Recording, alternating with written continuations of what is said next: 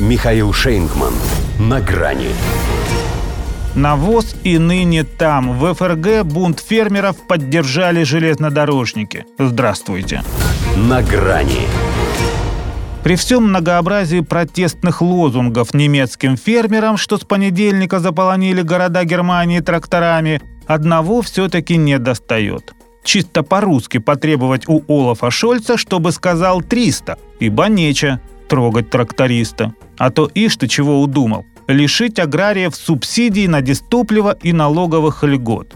И так едва концы с концами сводят, а с них еще и последние портки снимают.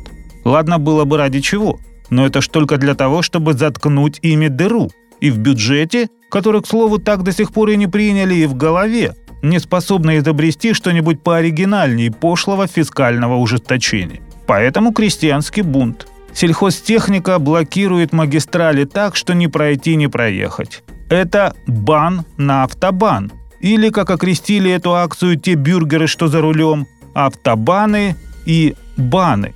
Это не экоактивисты со своим юродивым сидением на дороге. Эти, если что, и на вилы поднять могут. В административных центрах не лучше. Там улицы полны неожиданностей. И не детских. Навоз вываливается кучно, масштабно, в аккурат перед органами госуправления. Вот пусть теперь власти попробуют отлить из него пулю. Они же ради этой дуры жертвуют всем, что страна наживала десятилетиями. Шольцу хватило двух лет, чтобы извести четвертую экономику мира. Может, не все здесь одобряют фермерские методы протеста, но три четверти считают, что еще два года для такого канцлера – это перебор. Другой вопрос, что спроси у них, а чем, допустим, глава Бундесвера лучше, ответят не раздумывая – чем Шольц.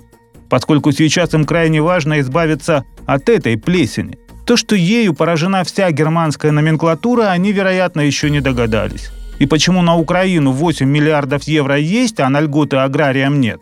Тоже.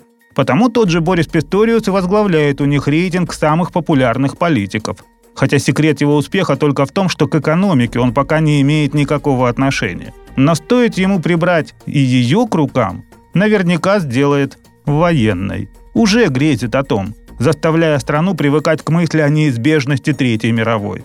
А если так, то в следующий раз мужики от Сахи поедут не на тракторах, а на танках. И сразу на Восточный фронт. Причем такая перспектива им светит и в случае возвращения к власти ХДС ХСС. Если даже премьер-министр Баварии Маркус Зедер, уж на что слывший человеком благоразумным, и тот теперь призывает наносить удары вглубь России немецкими ракетами «Таурус». Для начала руками укронацистов, но те ведь уже на исходе.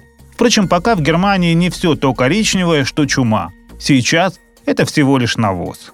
Вляпался в него Шольц по самое, как говорится, не балуй. И это еще не предел. С 9 января четырехдневная забастовка железнодорожников. А это значит, что локомотив Европы остановится уже и в прямом смысле. Кстати, может, хоть они все-таки потребуют от канцлера сказать 300. С машинистом это числительное тоже очень неплохо рифмуется. До свидания. «На грани» с Михаилом Шейнгманом.